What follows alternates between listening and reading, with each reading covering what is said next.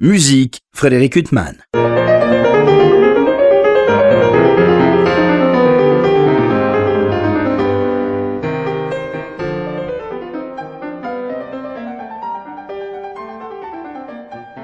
Bonjour Frédéric Huttman, au micro j'ai le plaisir de vous retrouver pour un nouvel entretien. Aujourd'hui j'ai le plaisir d'avoir deux invités. Cyprien Braud, bonjour. Bonjour. Et Rémi Carlon, bonjour. Bonjour. Alors vous êtes euh, respectivement premier violon et violoncelliste euh, du Quatuor euh, Elmire et je vous reçois à l'occasion de deux événements, deux concerts qui seront donnés à Paris. L'un le 16 mai prochain au Théâtre des Bouffes du Nord, vous serez aux côtés de Michel D'Alberto pour le quintet de Vienne. Il y a le deuxième Quatuor de Bartok au même programme et vous serez le 22 mai dans le festival de Bagatelle, dans ce lieu aussi magnifique, aux côtés de la pianiste Lise de la Salle pour un quintet de Franck. Et elle jouera aussi la sonate de Liszt au même programme de lieux merveilleux. Vous avez déjà joué dans ces lieux, le Théâtre des Bouffes du Nord, le Parc de Bagatelle? Alors le Théâtre des Bouffes du Nord, pas encore. Ce sera notre grande première. On est très très excités de, de pouvoir jouer là-bas. Et le, Bagatelle, on y a déjà joué l'année dernière. Et c'était. Euh, en tant que lauréat de Banque Populaire En tant que lauréat de Banque Populaire, oui. Donc euh, vous serez aux côtés de grands, deux grands pianistes euh, très très différents. Alors Michel Delberto, vous me disiez hors micro que vous avez déjà joué avec lui. Elise de la Salle, c'est une première. Elise de la Salle jamais, on l'a même jamais rencontré encore. on va faire les premières répétitions dans, dans, dans une semaine. mais Michel, on a déjà joué dans le cadre de la belle saison avec lui. On a déjà fait deux trois concerts, deux concerts je crois. Euh, et euh, on s'est tout de suite très bien entendu. On le connaissait depuis très longtemps parce qu'on était euh, au CNSM et lui était et encore professeur au CNSM. Donc on l'avait rencontré dans oui, mais lui, il était en piano, non pas en musique de chambre. Non, pas en musique de chambre, mais on l'avait parce qu'on avait un ami qui était chez lui en piano, donc on faisait du. Bah, d'ailleurs, on jouait souvent le quintet de Franck avec lui. C'était le pianiste Valentin Coton et, et on a on a beaucoup beaucoup travaillé du coup avec Michel aussi en tant qu'étudiant au CNSM. Alors vous êtes les deux créateurs, euh, de ce quatuor à Elmire, les deux membres historiques de ce quatuor qui a été fondé en 2017. Euh, à vos côtés, il y a maintenant Hortense Fourier euh, à l'alto et Johan Braca au deuxième violon. Mhm. Euh, ça a été compliqué leur intégration et c'était pas des gens qui avaient fait du quatuor avant. Vous étiez euh, au sein de ce quatuor depuis 5 ans et vous vous retrouvez avec deux autres membres, donc ils doivent rebâtir le répertoire à vos mhm. côtés. Comment ça se passe, Rémi bah, la, première chose, c'est que du coup avec Cyprien, euh, on a fondé du coup le, quatuor Elmire en 2017 et, et, la première année, je dois dire, on a, on a posé les fondations du quatuor avec nos deux amis et collègues de l'époque. et ce travail-là, pendant un an, je crois qu'on a, on s'est préparé pour un concert. Au bout de huit mois, un an, mhm. on a posé des fondations, des bases qui sont finalement restées. Donc nous, on a toujours joué ensemble avec Cyprien, on se connaît, on se connaît par cœur.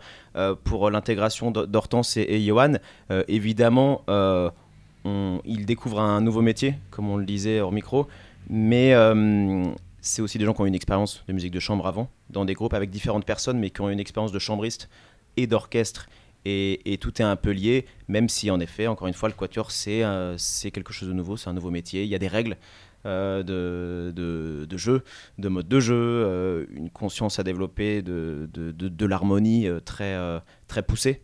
voilà, c'est notre mini-orchestre et, et l'intégration se fait super bien avec eux. voilà. Alors, vous parliez de ce premier programme que vous aviez mis tant de mois à travailler. C'était quoi les œuvres que vous aviez choisies? Alors, euh, alors, alors, pour ce concert, euh, on peut encore le remercier parce que c'est Michel Debiard euh, qui, qui est directeur, qui s'occupe du festival Connaissance des jeunes interprètes. Donc ça portait bien, le festival portait bien son nom pour nous. et alors le programme, alors on a travaillé l'opus, un quatuor d'Haydn opus 20 numéro 3 qu'on a. C'est extrêmement difficile. Extrêmement difficile. C'est un opus difficile. Ils sont tous difficiles, les voitures de Haydn. Ils sont tous difficiles. Mais pour commencer, c'était peut-être pas le, plus simple, euh, je dois dire. Euh, et, c'est vrai qu'on l'a décortiqué dans tous les sens. On, des fois, on passait euh, une heure, une heure et demie. je me rappelle avec Philippe Bernard notamment, qui nous a fait travailler au début c'est ça l'anecdote en fait, c'est que quand on a rencontré Philippe. Philippe Bernard, qui était euh, l'ancien euh, premier, violon du Quatuor Modigliani. Voilà. Et en fait, quand on l'a rencontré, euh, il, a, il, a, il a cru en nous et il nous a donné un espèce d'ultimatum et il nous a dit voilà, maintenant vous travaillez tous les jours, 9 heures par jour, et je vous trouve un concert donc chez Michel Debiard et il faut que vous soyez bon. Donc vous travaillez ce quatuor opus 20 numéro 3 de Haydn et quoi d'autre Et l'opus 80 de Mendelssohn, si je me trompe Dédié pas. Dédié à sa sœur Fanny qui venait de Tout à fait, ouais. Le dernier quatuor de Mendelssohn. et on a joué aussi une pièce, le deuxième quatuor d'Éric Tanguy. Ah oui, voilà, donc c'était c'était ces trois œuvres là. Et bah voilà, comme, comme l'a dit Cyprien, c'était le, c'était le défi, c'était, c'était le, le goal. Euh, et euh, voilà, on a préparé ce programme consciencieusement pendant, euh, pendant, pendant presque un an. Et il fallait aussi, voilà, c'était tous les jours, bon c'est encore tous les jours, mais c'est vrai que c'était de très très longues journées. Et puis il fallait tout, fallait tout, tout apprendre en fait, tout poser comme fondation. Et, et voilà, mais c'était une super période. Vous parlez de Philippe Bernard, vous avez eu d'autres maîtres pour le quatuor, comme Luc-Marie Aguera, qui était membre du quatuor Isaïe, et puis vous avez fait des masterclass, j'imagine, avec des grands maîtres du quatuor. C'est vrai que Luc-Marie nous, a, nous a suivis pendant, pendant quelques temps, nous a fait travailler. par, oui, donc il était ancien du, du quatuor Isaïe, en fait on, avait, on l'a rencontré un été à Flaine, si je me trompe pas. Et après, on a intégré sa classe au CRR de Paris, la classe du Quatuor Isaïe, euh, qui était devenue sa classe à lui parce qu'ils sont tous un peu éclatés. Et au fur et à mesure, il restait plus que lui et Miguel da Silva euh, jusqu'à un certain moment. Donc, euh, on a travaillé avec lui et puis, et puis de temps en temps, on est allé voir, on est allé jouer aussi pour d'autres d'autres grands artistes et grands quartettistes. Notamment, on a été à l'Académie d'Aix-en-Provence en 2019 et on a rencontré András Keller du Keller Quartet. Euh, voilà, on a aussi pu travailler avec euh, Tabea Zimmerman, le Quatuor Eben.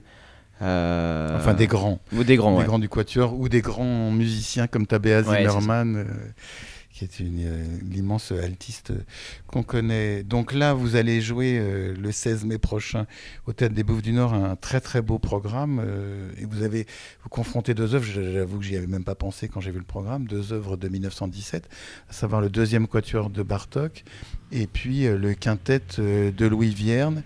qui sont des œuvres très très différentes pour être de la même époque, et qui a eu l'idée de, de, confronter ces deux œuvres ce 1917 Mais En fait, euh, le, deuxième quatuor de Bartok, c'est notre premier Bartok.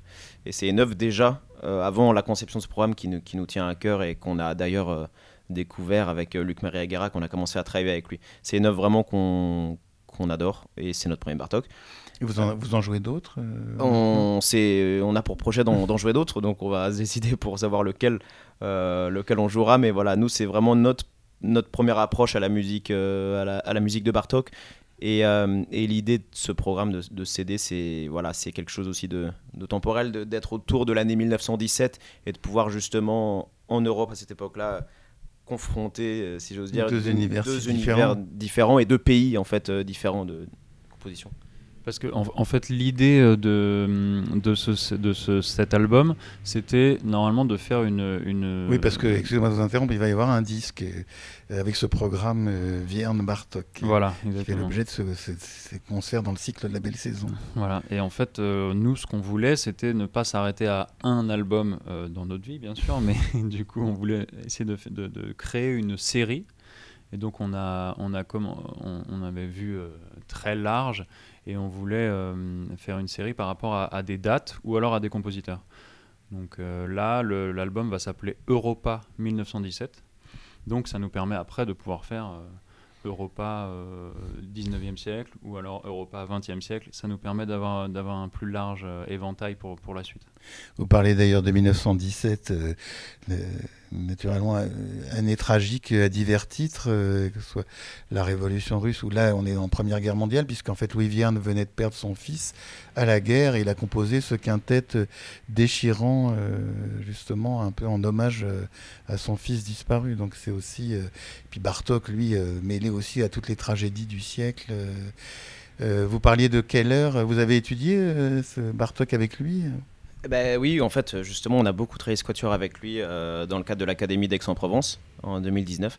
Et euh, pour nous, évidemment, on ne pouvait pas trouver un meilleur, euh, meilleur musicien, meilleur pédagogue pour, pour nous parler de la musique de Bartok. voilà, c'était juste exceptionnel de pouvoir, de pouvoir jouer ça pour lui et de pouvoir travailler, d'avoir des, des conseils, des pistes de travail, un son à trouver aussi. Et puis comprendre, comprendre ce que Bartok écrivait, comment il voulait que ça sonne, comment, comment il voulait, comment il l'entendait. donc pour nous, c'était très enrichissant de le rencontrer. Après la fin de après la fin de cette semaine, enfin de ces deux semaines qu'on a euh, à Aix-en-Provence, je me souviens qu'à la fin, il nous a dit euh, Bon, c'est bon, vous pouvez jouer Bartok. vous êtes respectivement euh, violoniste et violoncelliste, Cyprien Braud et Rémi Carlon. C'est un musicien que vous aviez interprété avant de l'interpréter au Quatuor, Bartok, enfin en tant que violoncelliste, il n'y a pas de répertoire solo. Vous, vous avez la sonate, enfin pour violon, mais vous pour le violoncelle. Moi, j'ai une rhapsodie au violoncelle. Oui, une rhapsodie je me rappelle que j'ai joué à un de mes examens au, mm. CRR de Paris avant d'intégrer euh, le CNSM de Paris. J'avais joué du coup cette rhapsodie avec piano. Mais c'est vrai que mais, il y a eu peu d'autres choses. Il ne vous a pas fait un leg euh, aussi prodigieux qu'au violon. Alors moi, j'avoue que j'ai pas beaucoup mm. beaucoup joué de Bartok en violon. J'ai jamais joué la, sonate pour violoncelle. Euh, mais je me souviens avoir joué les, je sais plus comment elle s'appelle, mais les les, les, les danses, euh, les danses hongroises, les danses hongroises, voilà, les danses, euh, danses roumaines, danses roumaines, danses roumaines. Euh, et donc là, vous allez jouer le 16 mai avec Michel D'Alberto, on en parlait. C'est quoi les rapports qu'on a avec un, un maître comme ça? Est-ce que c'est des rapports de maître avec des musiciens plus jeunes ou alors il y a un équilibre total bah, au début, c'est pas évident parce que quand on le rencontre, c'est quand même une, une grande figure, de, du monde euh, classique, enfin, du monde de la musique en général. Donc euh, les premières répétitions, c'était assez complexe. Parce qu'il nous a connus, du coup, comme je disais tout à l'heure, il nous a connus en tant qu'étudiants. Donc c'était compliqué euh, de passer de élève à interprète et à collègue, en fait. À ses côtés. Voilà. Et en fait, il nous a énormément laissé la place. Il a été vraiment euh, très généreux, même dans, même dans ce qu'il nous donnait en répétition, dans ses mots, dans sa, dans sa façon de jouer. Et nous, on a pu s'insérer dans son jeu, mais en même temps proposer aussi notre, notre propre image, notre propre vision de l'œuvre. Euh, même si lui, euh, non, mais lui, il n'avait jamais joué non plus, en fait. Donc c'était vraiment une découverte ensemble. Et il s'est pas du tout positionné en tant que que grand maître qu'il est, mais, mais il nous a pas fait ressentir en tout cas un, une supériorité ou quoi. Et donc c'était très agréable de, enfin c'est toujours très agréable de travailler avec lui et de jouer avec lui. Vous allez jouer donc, je le disais, avec une autre euh, grande pianiste qui lise de la salle que vous n'avez pas encore rencontrée. Donc le 22 mai prochain euh, à Bagatelle, mais ce quintet de Franck, vous l'avez joué déjà pas mal de fois. Eh ben nous, c'est les premières pièces qu'on a jouées avec Rémi tous les deux. On a joué le quintet de Franck, je sais pas, une dizaine de fois, je pense, tous les deux. Et puis on l'a rejoué il y a pas longtemps avec Michel parce qu'à la fin d'un concert avec Michel Alberto parce qu'à la fin d'un concert, euh, on s'était dit qu'on voulait faire un bis. Et Michel euh, nous a dit bon, allez, venez, on joue le premier mouvement. Et puis finalement, on s'est retrouvé à jouer tout le quintet en, en bis. Ah oui. Donc euh, voilà, c'était un peu la, redécouverte de, de Squatcher qu'on avait joué pas mal de fois. Et donc, justement, vous parlez de Quatuor, parce qu'on est là pour parler de Quatuor et de Quatuor Edmire, dont vous êtes la moitié des représentants, Cyprien Braud et Rémi Carlon. Vous avez décidé donc de le constituer en 2017. Vous étiez alors encore au CNSM euh, Oui, en fait, on a, eu beaucoup de chance aussi, je dois dire, dans notre parcours, parce que ça s'est fait, bon, on, y pensait depuis le début, hein, depuis notre première année de licence où on s'est rencontré avec Cyprien, mais ça s'est fait en première année de master pour nous, sur notre quatrième année. Et je dis qu'on a eu beaucoup de chance parce que euh, parce que on venait d'avoir notre licence, qu'on était en voie de professionnalisation, et c'est le moment où, euh, où nos amis tentent des concours d'orchestre ou créent un groupe ou partent à l'étranger pour de nouvelles aventures. Donc pour nous, ça s'est fait assez naturellement et c'était le bon timing. C'était vraiment le bon timing. Donc, euh, donc voilà, on a eu aussi l'appui euh, de, nos professeurs pour, euh, pour nous permettre de, libérer du temps pour le quatuor parce qu'évidemment, encore plus au début, ça prend et toujours maintenant beaucoup de, beaucoup de temps de travail. Donc, donc voilà, ça s'est fait très naturellement au début de, de, master. Il faut du temps et des lieux aussi pour travailler, c'est pas évident toujours. On avait, le, on avait du coup les locaux du CNSM de Paris, mais alors là c'était une autre histoire, il fallait attendre des salles pendant des heures et des heures. Mais on y croyait, on restait devant euh, l'accueil en attendant la, la fameuse clé qui pouvait nous permettre de faire encore deux petites heures à la fin de, de la journée. cette vie de quartettiste, c'est quelque chose euh, dont vous rêviez quand vous étudiez la musique? Vous aviez des sons de quatuors euh, idéaux, je ne sais pas, des quatuors du passé, euh, les Amadeus ou Julian ou d'autres, ou d'autres quatuors français ou, ou, quatuors Veg, que sais-je, il y en a tellement.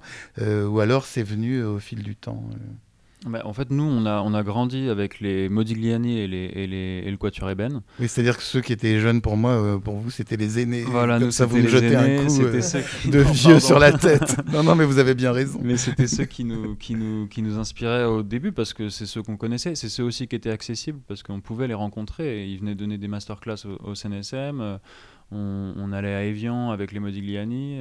les Eben, on les a un peu moins côtoyés, mais on allait les écouter en concert. On les connaissait quand même de masterclass.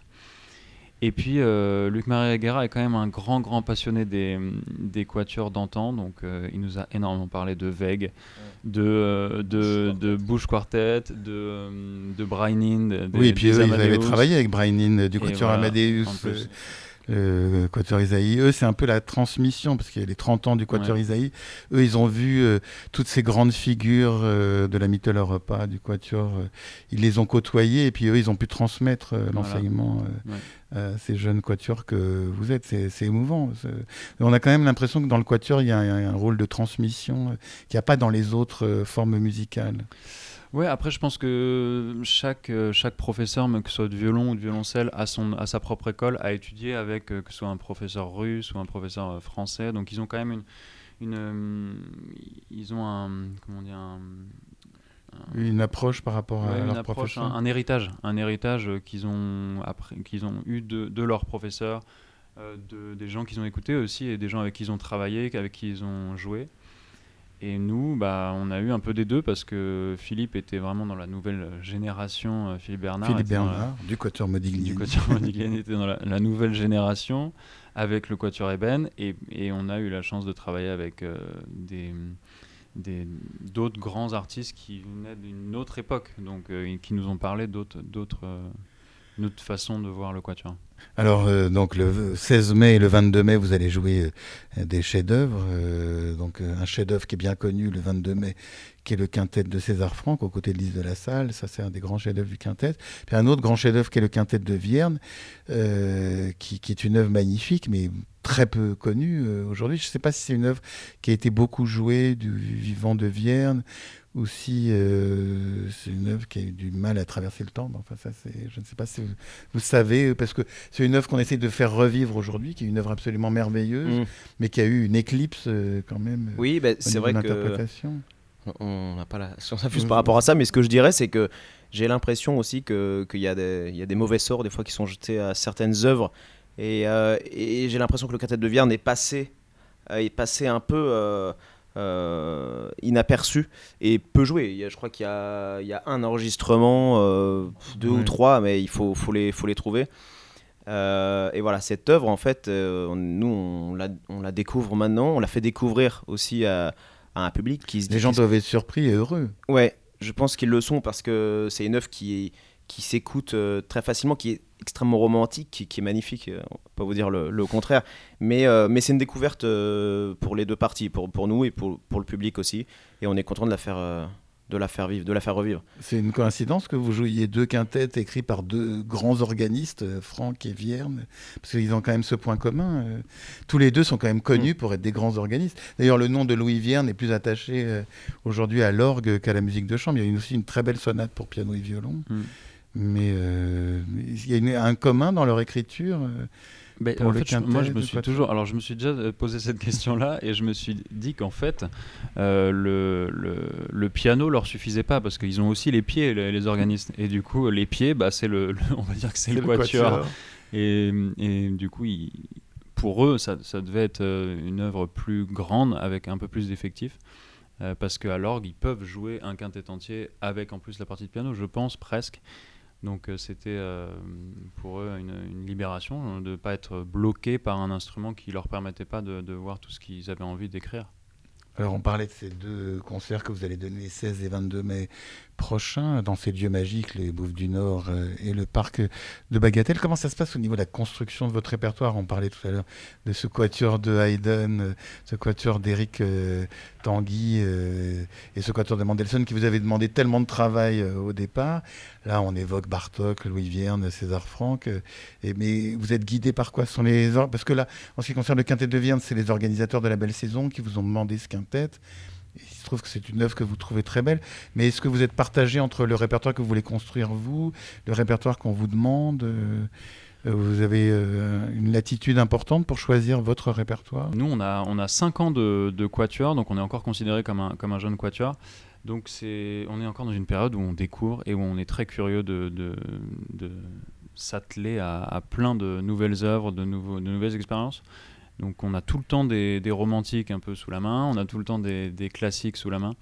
Donc les constructions, elles se font aussi par rapport au festival, par rapport aux organisateurs de concerts, ce qu'ils veulent que, qu'on joue, ce qu'ils veulent que le public entende.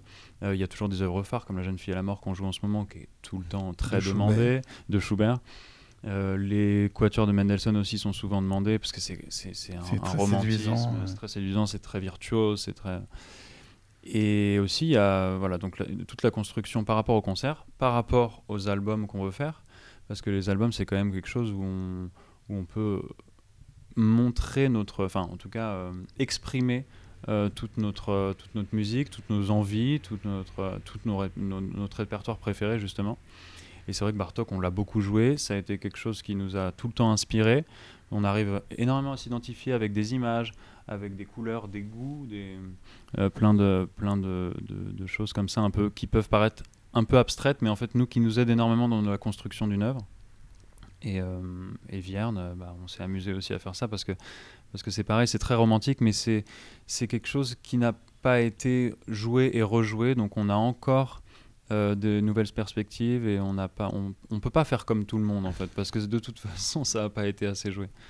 Alors on a parlé de Haydn et Bartok, les deux grands génies du quatuor, l'un au XVIIIe et l'autre au XXe siècle, et puis il y a un autre génie dont on n'a pas parlé, mais qui est quand même, euh, c'est la, euh, la, lettre volée. Enfin, c'est-à-dire c'est celui qui est au nez de la figure de tous les quartettistes, c'est Beethoven. Vous les abordez les quatuors de Beethoven ou ça vous fait peur encore Oui, ce serait mentir de dire que ça, ne fait pas peur, mais on a, eu l'occasion euh, de jouer euh, le troisième euh, quatuor de l'opus 18 et, et surtout on a fait le 15e. On, est, ah on est allé au 15e opus 132 qu'on a eu la chance de jouer en finale de concours international, qu'on a, qu'on a aussi beaucoup joué en concert. Et c'est vrai que c'est un, un pavé, c'est une œuvre, c'est un monument. Et oui, au début ça nous a fait peur. Mais mais bah, c'est génial à jouer, c'est génial à jouer. Et on a hâte de pouvoir en découvrir de nouveau. Euh, voilà. Hortense et, Johan nous ont dit il n'y a pas longtemps quand est-ce qu'on fait un parce qu'ils n'étaient pas encore dans la partie quand on a, quand on a joué le 15e euh, et, euh, et, le troisième de l'opus 18 donc, donc voilà c'est sur, c'est sur la liste.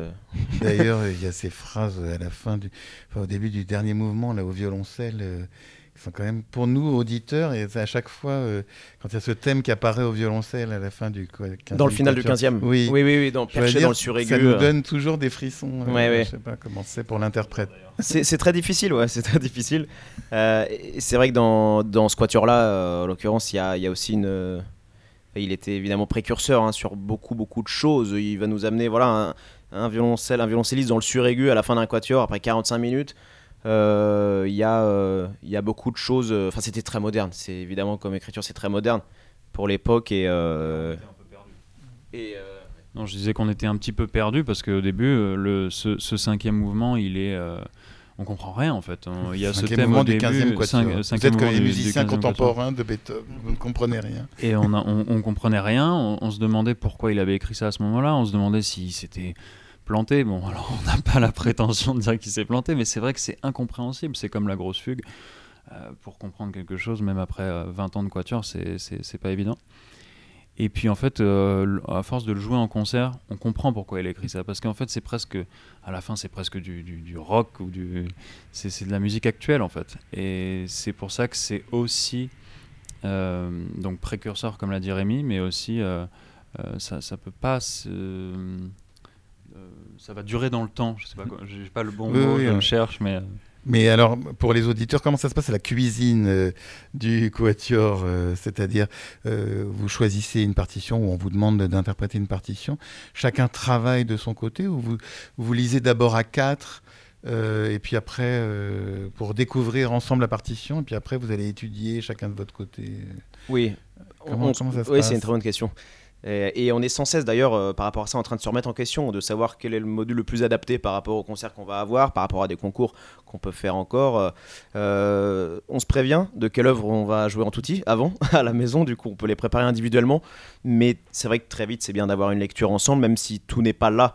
Euh, pour voir comment ça sonne. Oui, c'est ça. Déjà avoir individuellement une idée de ce que de proposer en fait, se proposer à chacun des idées musicales et savoir où on va, qu'est-ce qu'on veut raconter, qu'est-ce qu'on veut dire, qu'est-ce qu'on veut partager au public avec cette musique-là. Et puis après, la cuisine du quatuor, comme vous l'avez dit, bah c'est Excusez-moi pour le terme. Non, non, mais vous avez, raison, c'est très clair. Vous êtes des artistes, pour ceux qui nous écoutent. C'est un travail aussi. Il y a une réelle cuisine du quatuor à cordes euh, qui est de, pouvoir, euh, de pouvoir euh, faire un travail entre le, second violon et, l'alto, euh, entre l'alto et le violoncelle, le trio à cordes, comme on en parlait tout à l'heure, à l'intérieur du quatuor même, qui est, euh, qui est le second violon, l'alto et le violoncelle. Donc il y a plein de partiels en fait à faire. Euh, si on regarde à une autre échelle, dans les orchestres, on a partiel corde, partiel vent. Bon voilà, on, on, fait un travail à l'intérieur du travail, et ce qui nous permet en tout outil de pouvoir accueillir notre premier violon et de pouvoir aussi proposer quelque chose en dessous et que lui puisse nous proposer. Mais il y a un travail, voilà, vraiment lui de son côté, euh, et puis le trio à cordes et à l'intérieur euh, des, des paires des duos.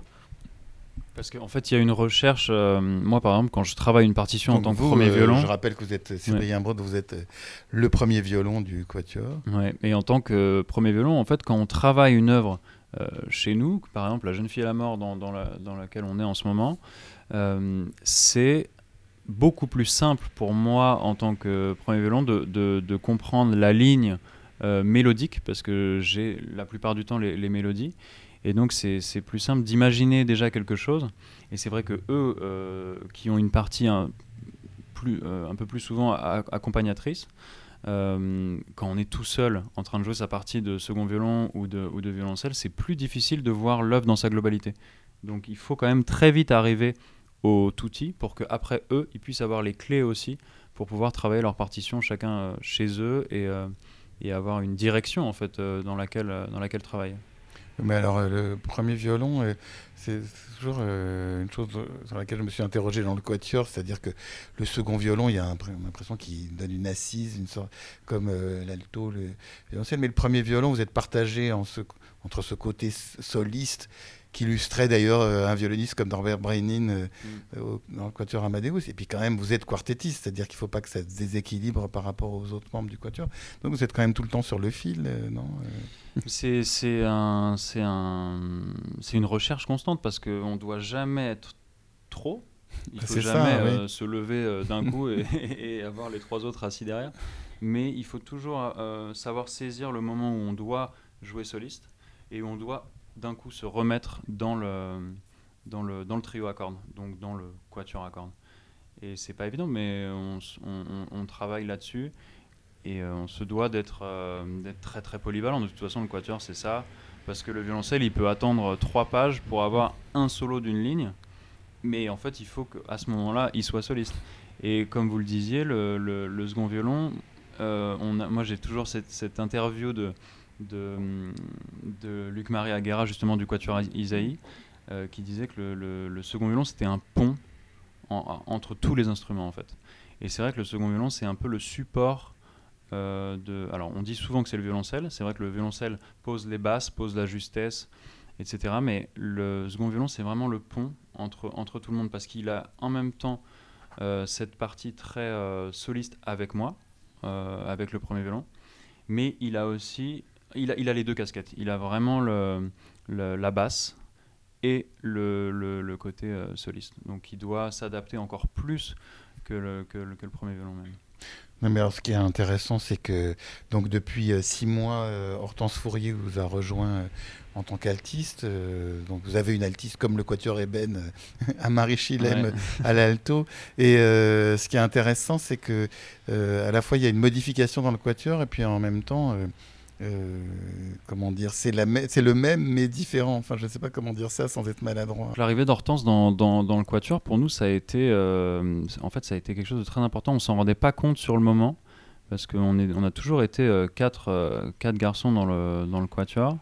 Et en fait, finalement, ça, a eu au bout d'un moment un, déséquilibre dans le sens où, on avait besoin d'une présence féminine.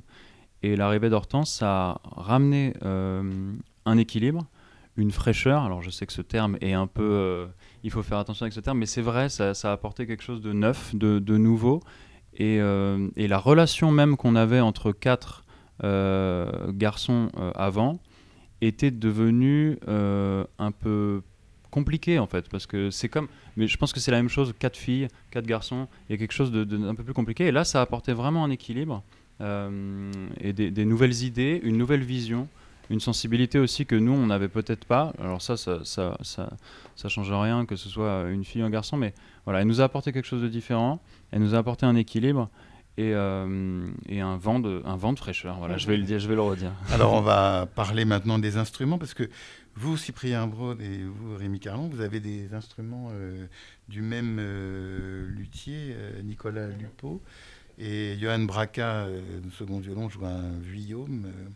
et puis Hortense, un alto, alors tout contemporain de Joël Clépal. Euh, donc des instruments, euh, vous, vous êtes arrivé à conjuguer des sonorités euh, qui sont proches avec des instruments différents comme ça, parce que vous êtes deux à avoir les mêmes, le même luthier, avec deux autres instrumentistes qui, eux, ont des instruments très différents.